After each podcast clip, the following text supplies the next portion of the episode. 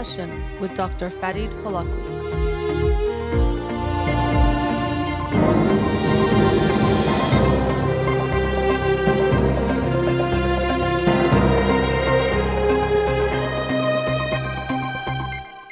Good evening. Welcome to In Session. I'm your host, Dr. Farid Holakwi, and I'll be with you for the next hour here on Radio Hamra. Not taking any calls because I'm doing Instagram Live again, but you can follow me on Twitter or Instagram or like my page on Facebook to get updates on the show or suggest topics or books for the program. And the shows are uploaded at the end of each week to my SoundCloud page and podcast on Spotify and Apple Podcasts. Let's get to the books of the week. The book of the week for this week is The Family Firm by Emily Oster. The Family Firm, a data driven guide to better decision making in the early school years. And this author, Emily Oster, she is a professor of economics and she has written the books Expecting Better and Crib Sheet. I read Crib Sheet for the show. It's about um, birth to the preschool years, and so this one looks like it's following up. Expecting Better is about pregnancy till birth. And I really like her approach. Um, she looks at all the research. She doesn't tell you this is the one way or the right way to do things, but shows what the research uh, is uh, suggesting on different topics, and then based on that, gives you the space to make a decision that makes the most sense for your family. So I really liked her approach in Crib Sheet. So looking forward to reading that book and uh, sharing with you next week on Monday's show. The book of the week from last week that I'll be talking about tonight is The Art of Logic by Eugenia Cheng. The Art of Logic in an Illogical World.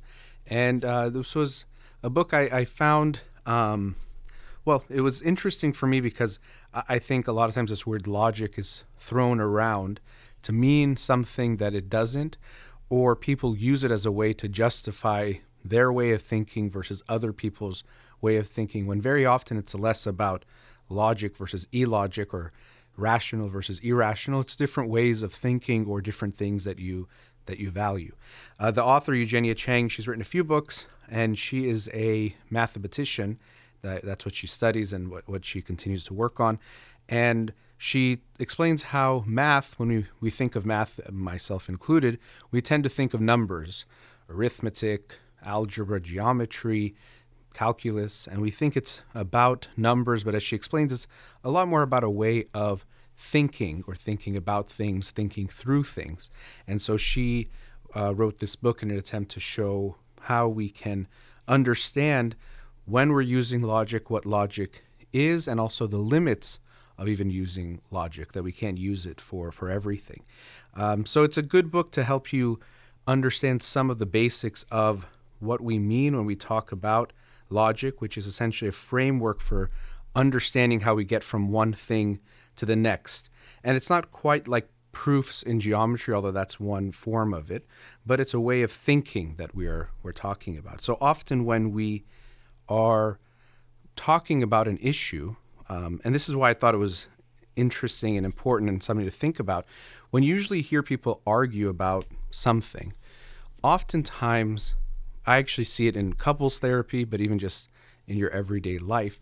What you realize is they're having two different arguments at the same time. You know, one person is saying you were late, and the other person is saying something about you don't care about me or something. And they're they're having the conversation, but we realize they don't n- know what they're really arguing about, or really they're both expressing some feeling, but they're having two different conversations. So, actually, something I, I suggest and something to keep in mind is if you're having a discussion, dispute, argument with someone, friend, family, loved one, it can be important to stop at some point and ask, okay, what are we arguing about?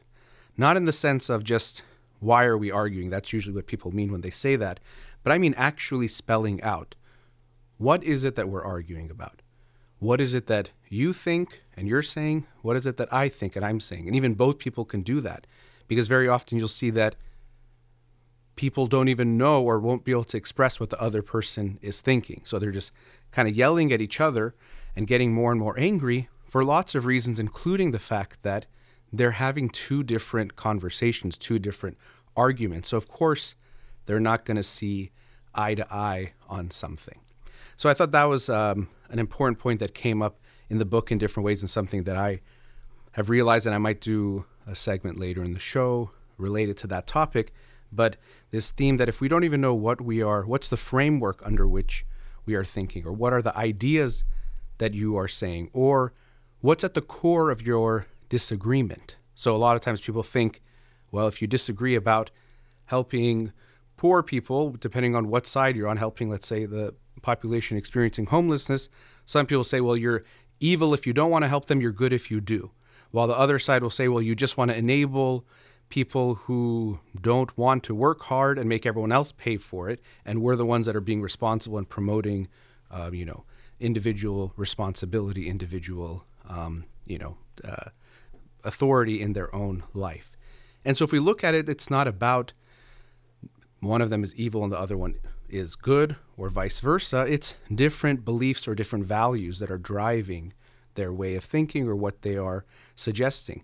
And so that's something that she talks about in the book, looking at or trying to understand your own core beliefs, or if you want to call them values, or even we can call them a bias because you see things through a certain lens, or these beliefs lead to a bias because you see things or value things in a particular way. And so I thought that was interesting that you wouldn't think logic or a book from a mathematician would be going into your values, but that was something that she talked about, which I think is very important because you'll realize when you think about how you view political issues, moral issues, we tend to just think, I'm right and other people are wrong.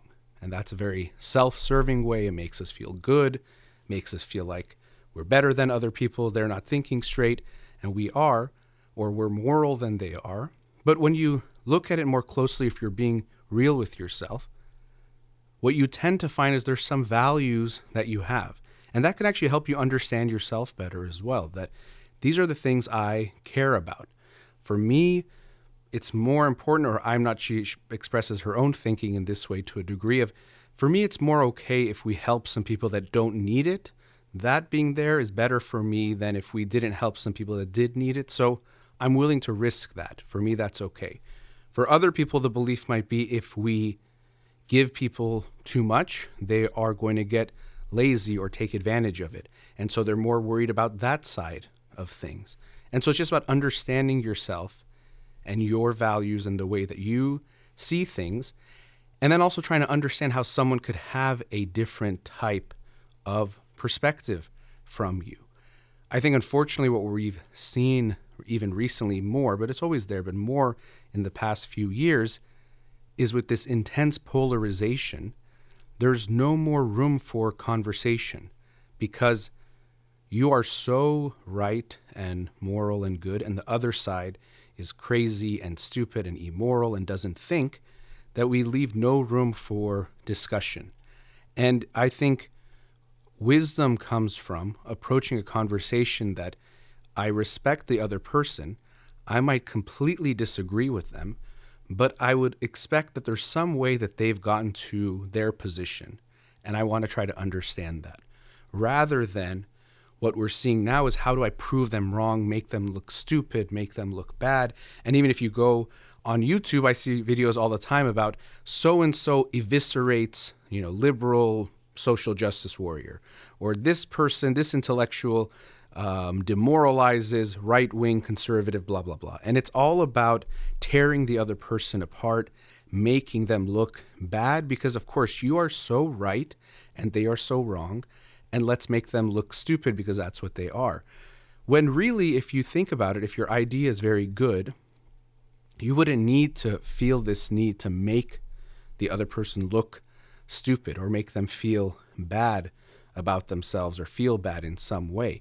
And us as the viewers, and I've been, I'm sure, guilty of this too, we have to recognize that we like seeing the videos where the intellectual hero on our side tears down people from the other side. And usually it's the intellectual hero from your side versus just some guy in the audience or some woman in the audience asking a question. And so it can even be an unfair fight on multiple levels. But we just love that feeling like, look, look how good we are and how stupid they are. And, and it reinforces our idea that we are right. And so we we get a lot from being right and we want that and we can understand that.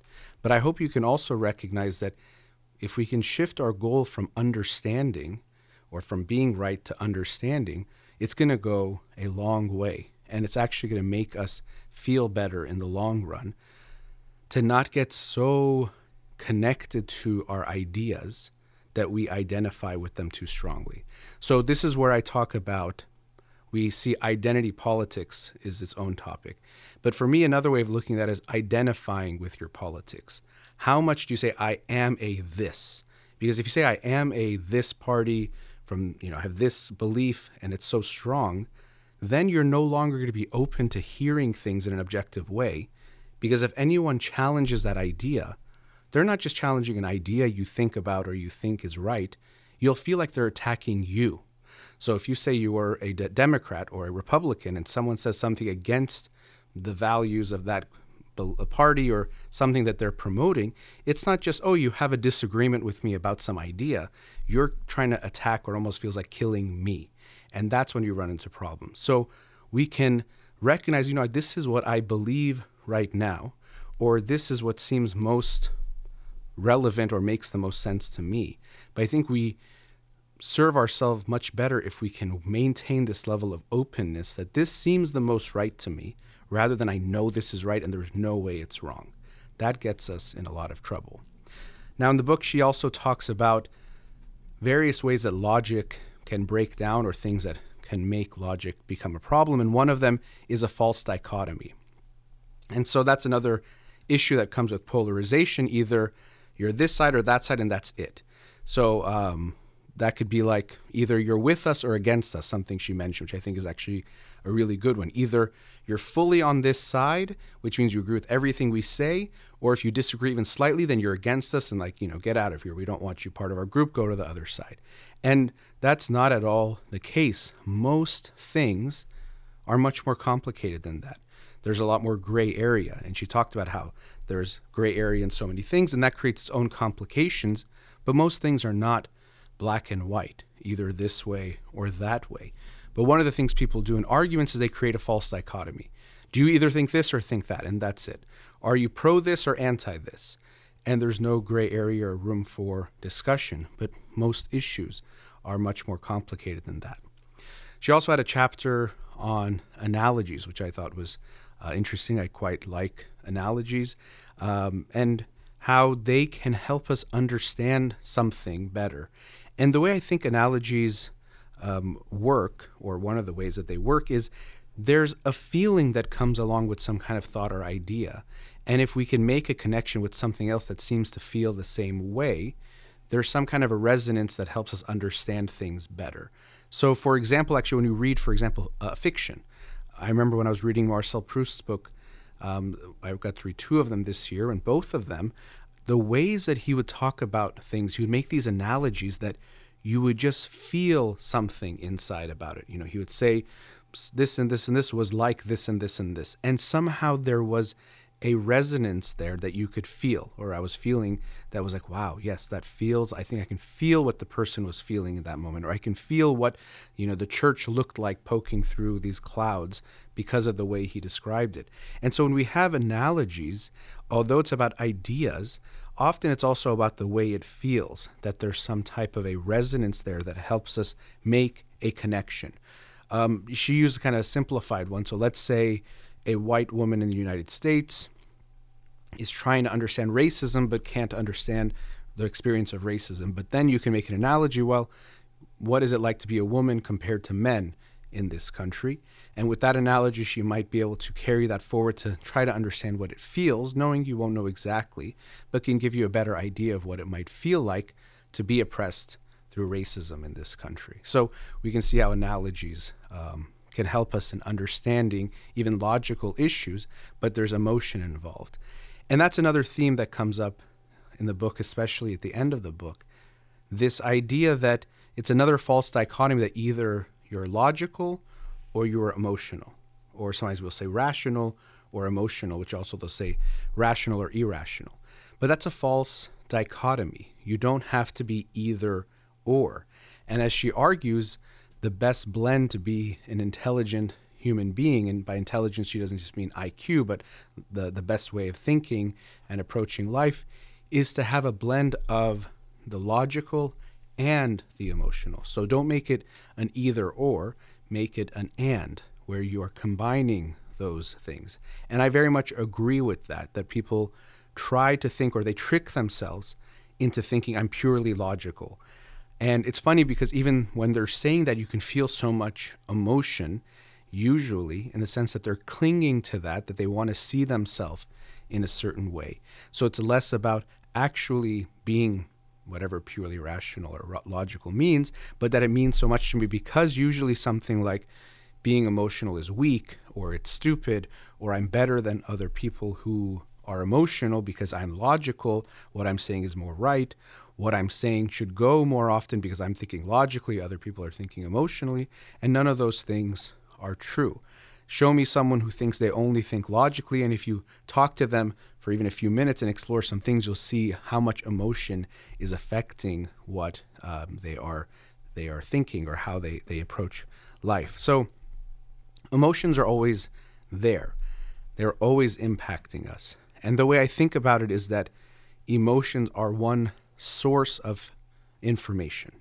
So it's not that we just go based on feeling 100%, but it's also that we can't remove it. You can try and you can't remove it anyway, but also you don't do yourself any uh, benefits or you're not doing yourself any favors by taking the emotion out because you need both. So they're a source of feeling, and you you kind of can go you can think about it back and forth. So you feel something.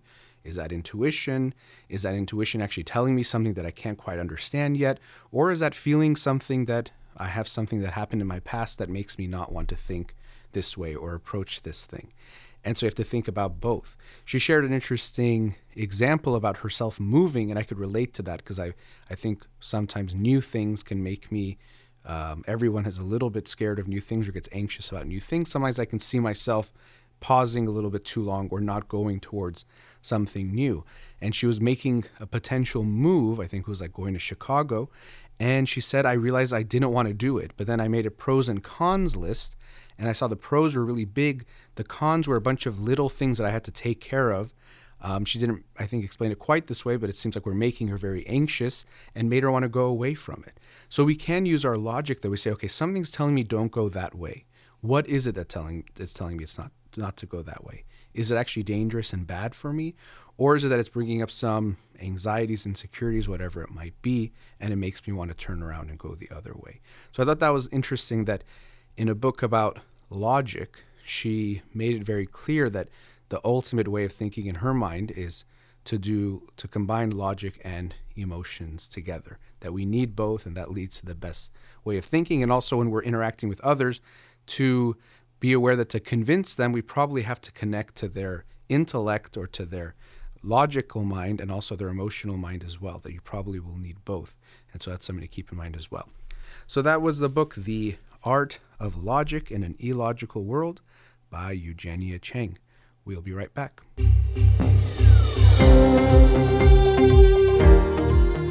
Welcome back. So, I was talking today about the book The Art of Logic by Eugenia Cheng. And in this segment, I wanted to talk about uh, arguments that people have in their relationships. It could be really all relationships, but especially romantic relationships, because those can be the most significant or the ones that we encounter the most. And so, as I was saying previously, often when people have arguments, we might not even realize what we are arguing about, or really they could be having two different arguments at the same time. And you'll see this. And so they're both saying something, and in a way, they're relevant. They're not completely, obviously, having two conversations about two completely different things. But what you'll recognize is that there isn't really a connection directly in what they're saying. So they're not responding so much to one another. They're, they're really both expressing some strong feelings about something, but it might not be about the same thing or might be different aspects of the same topic. And so that's why I was suggesting if you find yourself in an argument, and it might seem simple where we're arguing about our, you know, the relationship with the in laws, we're arguing about money, we're arguing about this. And that might be the overall theme, but you might not be having the same conversation or about the same specific part of that conversation. So you should be able to tell yourself, what am I saying and what is my partner saying? What's our different sides of this. And that can be really helpful in allowing you to see are we having even the same conversation or are we just yelling about two different things at the same time, which definitely will never get anywhere. Many arguments don't get anywhere, but if you're not talking about the same thing, you can't expect to get anywhere at all. So that's something to keep in mind. What are we actually talking about? What is your point? What is my point? Even we you should be able to figure out where do we disagree? Where does the disagreement lie? And often this is something that happens in couples therapy and to be honest, it's not something that's automatic that you can tell so quickly at times. So even as an objective person listening, I'll have the experience where I'm seeing them argue and I'm trying to get to okay, what's at the core of what they are talking about? Are they first of all talking about the same thing, but what's at the core of this? And it's not always that simple to realize, oh, this is actually about I feel like, or this partner feels like the other partner doesn't care enough about what they feel. This partner feels like they're asking, they're being asked too much from the partner, something like that. So, can we get to the core of what's going on rather than just yelling at each other and going at each other? So, that's one part.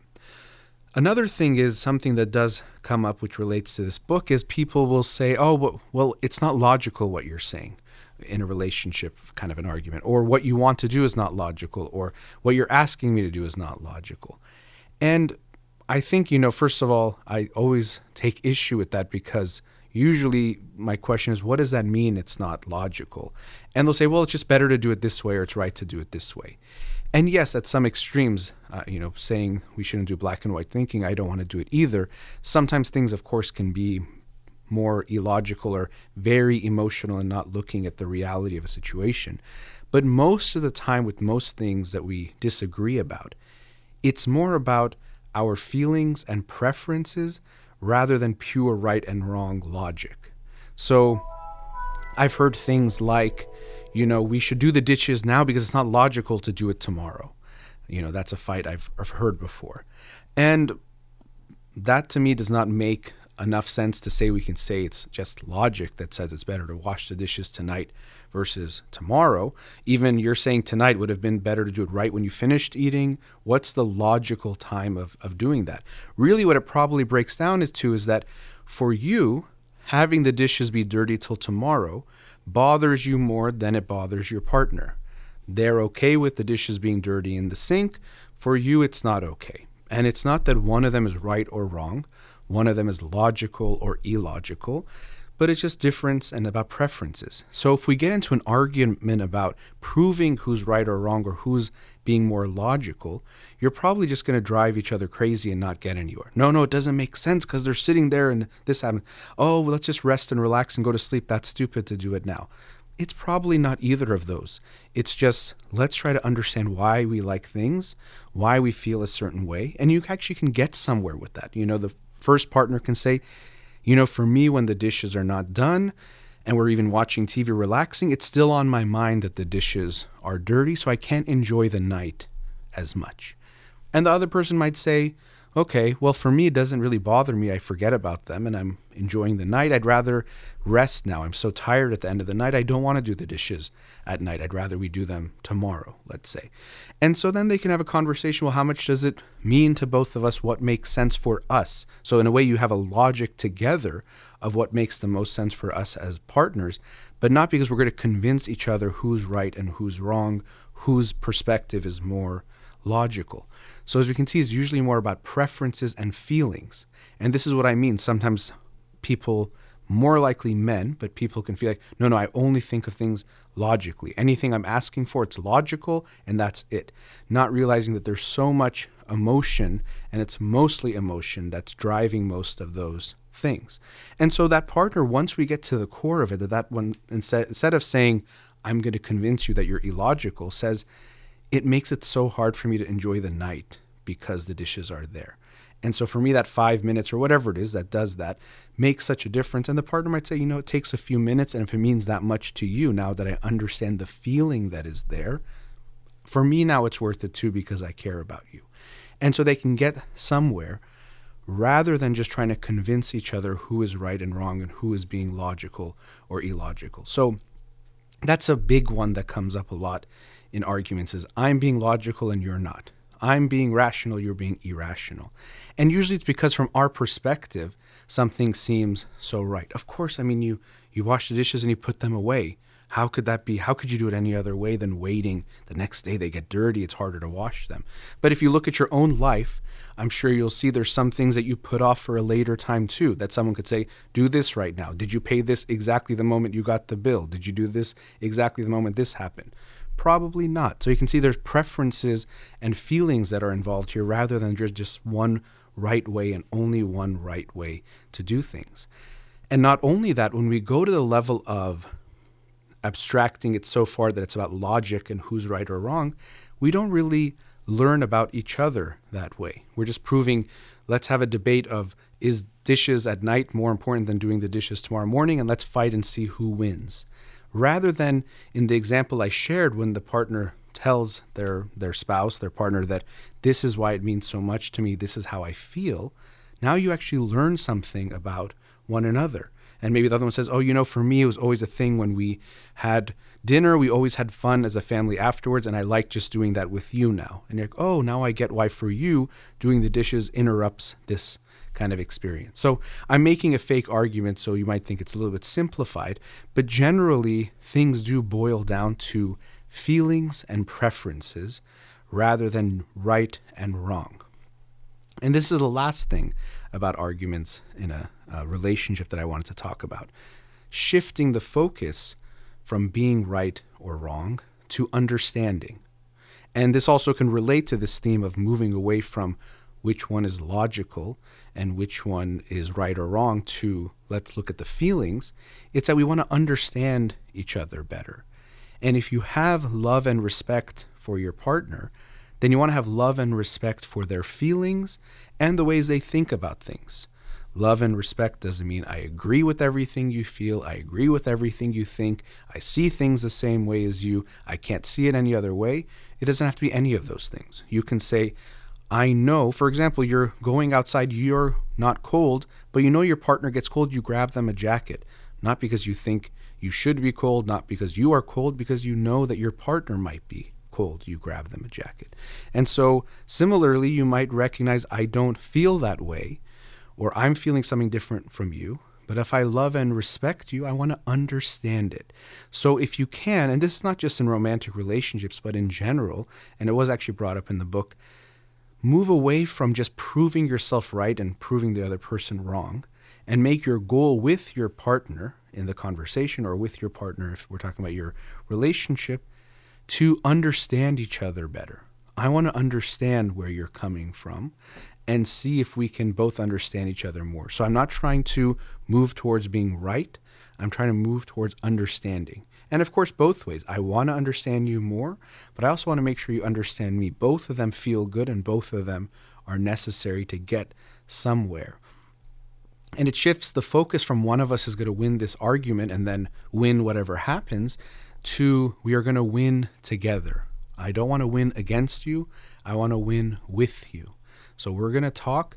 I'm going to share what I'm feeling. You share what you're feeling. And let's see where we can get to together. I'm not going to try to prove you wrong. I'm not going to try to prove that you're stupid for thinking what you think or feeling what you feel. I want to understand what you're feeling.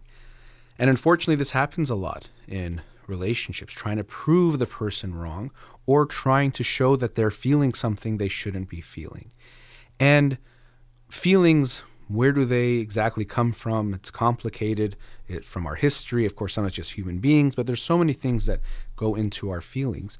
But as I said earlier, having respect for your partner's feelings means I care about you, so I want to know how you feel. Now, it could be something that you feel different from them. That's just differences. And the difference could be from, let's say, an insecurity, even, or a sensitivity. But what I tell my clients, couples, when stuff like this comes up, is like, well, you know, they're sensitive about this. Why is that my problem? And it's not that it's necessarily your problem, but if you're in a relationship with someone you care about, you would hope that you would care about what hurts them. What actually gets in the way here again is about things like blame and being right or wrong. Because if our partner is hurt, often we first go to, oh no, but it wasn't my fault. You're sensitive. Because we're just focused on being right or not being wrong in this case and being guilty, rather than we would hope that if your partner's in pain, that's the most important thing. Not so much what caused it, if you were right or wrong for whatever it is that they're feeling this way, but that I don't want you to hurt. So it's just like if your partner had a very painful elbow from an injury, you would make sure you don't bump up against that elbow. And if you did, you wouldn't be like, well, it doesn't matter if you're hurting, that's your fault. You have a sensitive elbow. You're like, oh, I'm so sorry. I hurt you. You're feeling pain. And so, similarly, when you're having an argument and you are hearing your partner is in some kind of pain, hopefully you will say, that matters to me, that you are hurting. And so, if we again move from being right, or in this case, being so wrong or feeling guilty, it can make it easier us, for us to recognize I just don't want you to hurt. I don't want you to be in pain. I want to understand it. So, again, if we just focused on being not wrong in this case, you would miss a great opportunity to understand your partner better. So, your partner's like, oh, that really hurt my feelings. Like, well, I didn't say anything wrong. You're just sensitive. If you go there and just try to win the argument and prove that you're not wrong and the person is the weaker one or the sensitive one, you miss a lot of things and you're going to feel very disconnected. But if you say, okay, that hurt you. I, may, help me understand what you're feeling better. And they share maybe something from their past or they share how they've always felt about something. Now, you first of all make them feel much more understood, much f- more that you care about them, and you'll now know your partner in a deeper and a better way. So, if we shift our focus away from a few things, going back to the beginning uh, of the segment, from rational versus emotional, it's going to be both. And so, because of that, we don't want to focus on who's logically right or wrong. We want to move towards preferences. I want to try to understand your preferences and your feelings, and I want you to understand my preferences and my feelings. And let's also make sure we both understand what the other person is saying or arguing in this disagreement that we are having. Also, moving away from proving right and wrong and moving towards understanding. Can we just try to understand each other better, not try to prove that we're right in this sense.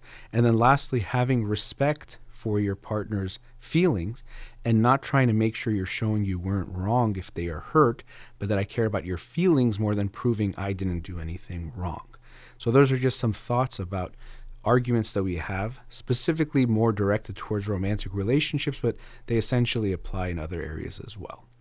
All right, let's go to our last commercial break. We'll be right back.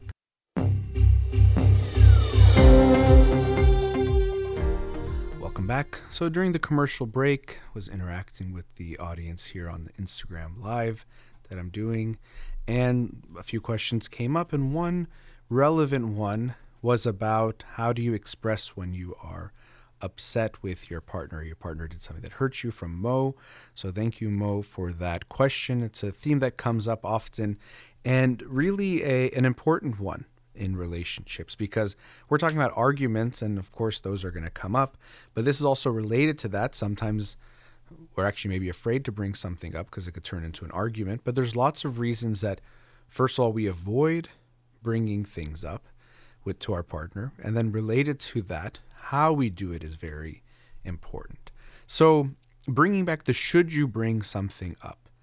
This is a common problem that people have of course, if people are people pleasers, related to that, conflict avoidant, uh, and features like that, of course, they tend to avoid bringing things up. And most people don't like bringing things up.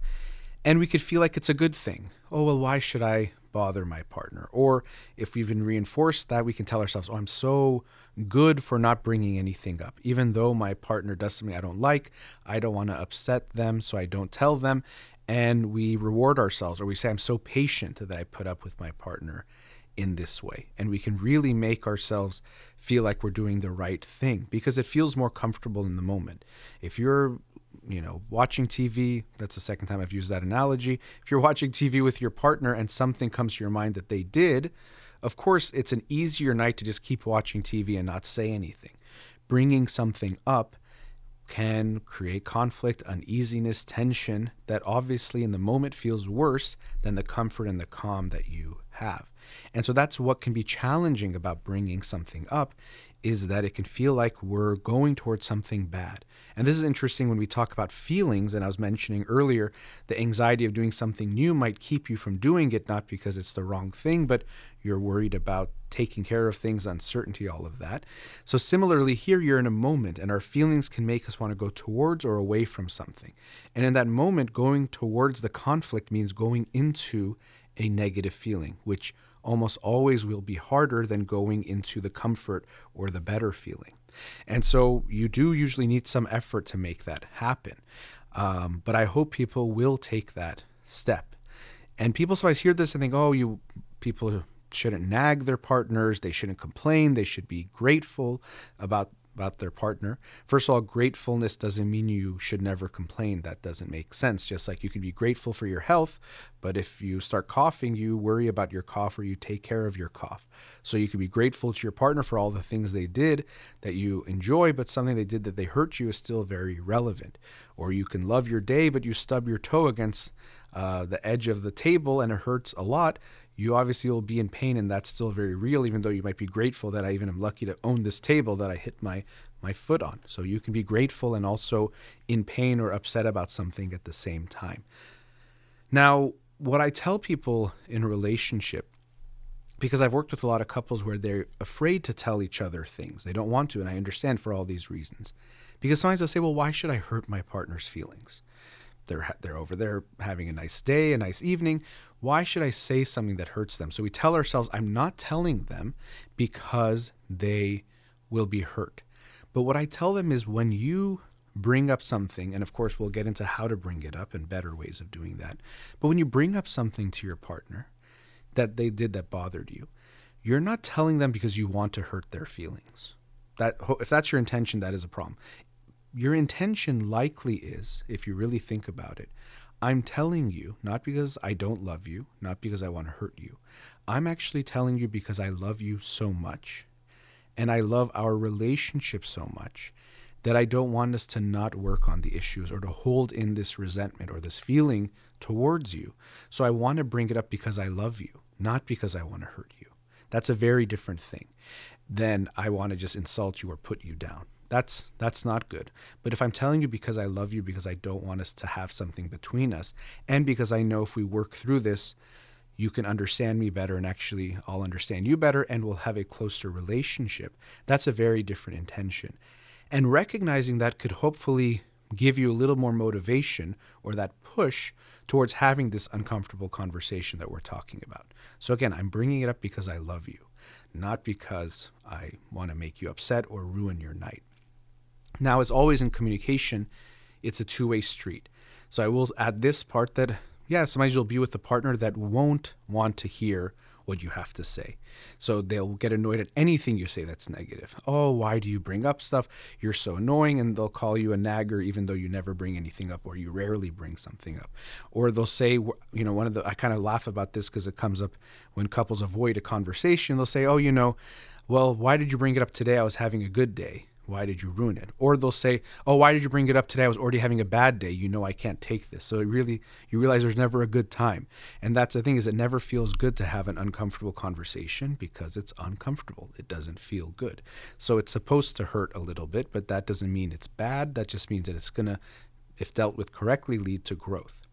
So you need to have someone that hopefully is at least receptive in some way. And so as i mentioned i hope you'll recognize there's a lot of good in having the the conversation that you should bring these things up out of love for your partner in the relationship. And now we can look at how you bring it up. So, you know, some of these things might be cliche, and I'll talk about things like I statements, but they do have value. So, to begin with, you know, John Gottman, who's done decades of research on marriages, he's found that how you start a conversation has a big impact on how that conversation is going to go. So he talks about having a soft startup, I think is how he talks about it, but basically starting the conversation in a soft way. And you know, you see this if someone starts a conversation, you're such a lazy idiot. Why would I marry you or whatever? There's no way that conversation is going to go well. Whatever it is you're upset about, whatever it is you're hurt about, you're not going to get somewhere. Now, likely that's also a reaction from holding something in for so long that it comes that way. Another reason, which goes back to, to why you should share something with your partner. But if you start your your discussion, your conversation with an attack, expect a war. So if you're firing a bullet, you're going to expect to have a war. They're going to fight back or they're going to defend. So that's just the way it's going to go. But if you can bring it up in a softer way, genuine, everything you do has to be genuine. You can't just say something that's like reading from a script. But if in a genuine way you can approach with more love and in a softer way, you're more likely, it still could turn bad, but you're more likely to have a good conversation. So so be aware of that. And again, really this is critical to keep in mind that if you hold something in and it keeps happening, it's going to be even harder for you to start in a soft way. You're more likely going to react strongly because you almost feel like you deserve it. Well, you've done this 20 times now. You didn't bring it up the first 19, but now this 20th time you're going to bring it up with a lot of anger because you've been holding it in. The sooner you actually bring it up, the more likely you are to be able to manage your own emotions to express it in a in a better way. So you want a soft soft uh, start in a soft way. Using I statements can be valuable. Talking about you and you have to usually talk about what they did. So you can't just say I felt this. So you're saying I felt something when you did this. And focusing on your feelings. Because if you attack them, they have to protect themselves, right? If like, how could you do this? You're such a mean person, or you're so selfish, or you're so whatever it is. But if you focus on I felt sad when you forgot to call me after your interview when you told me you would. Now we can have a conversation about that. And the partner hopefully will acknowledge and you can go back and forth. But if you made it about you don't even care about me, you didn't call me after your interview, well, now the person does feel you can feel it. There is this sense I have to defend myself. Oh, like I'm being attacked. So that makes a huge impact in how how those things go. So I felt. So here, one of those classic cliches in therapy or, or psychology um, comes up where you say, "I felt this when you did that." And making the that more specific. So even how you say it, of course, right? Like I felt this when you, you know, were a jerk or when you did that. No, but the action, right? I felt sad when you didn't call me after your interview. Um, and I was really expecting that call because you told me you would. And then now we have a conversation. Now I will say this, I will go on the other side as well.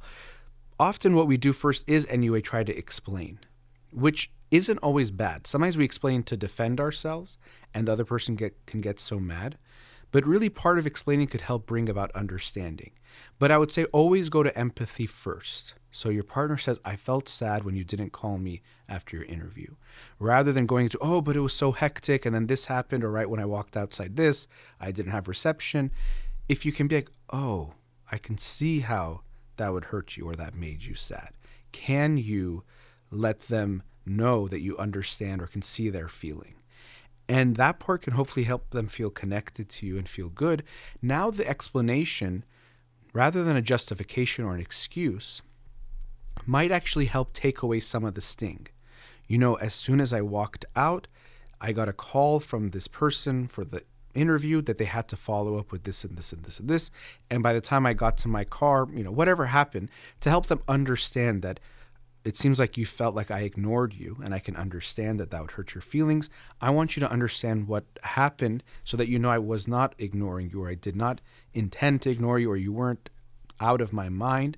This was the, the situation. So it can help make it less personal and make the sting less. But often, if that's done without the empathy first, it feels like you don't care about how I feel. You just want to defend yourself or make excuses for what you did. So that could be a critical component is the empathy. And this is really with all ages usually. Empathy first goes a long way. Showing that I understand how you feel, how you feel matters, rather than no, no, no, you shouldn't feel that way, which can come from a, a less helpful place. But sometimes we do that because we want to show them, I, I didn't want to hurt you. There's no need for you to be hurt because actually what you think happened didn't happen. But nonetheless, if you can wait long enough to let them know that this hurt my feelings, that can be helpful.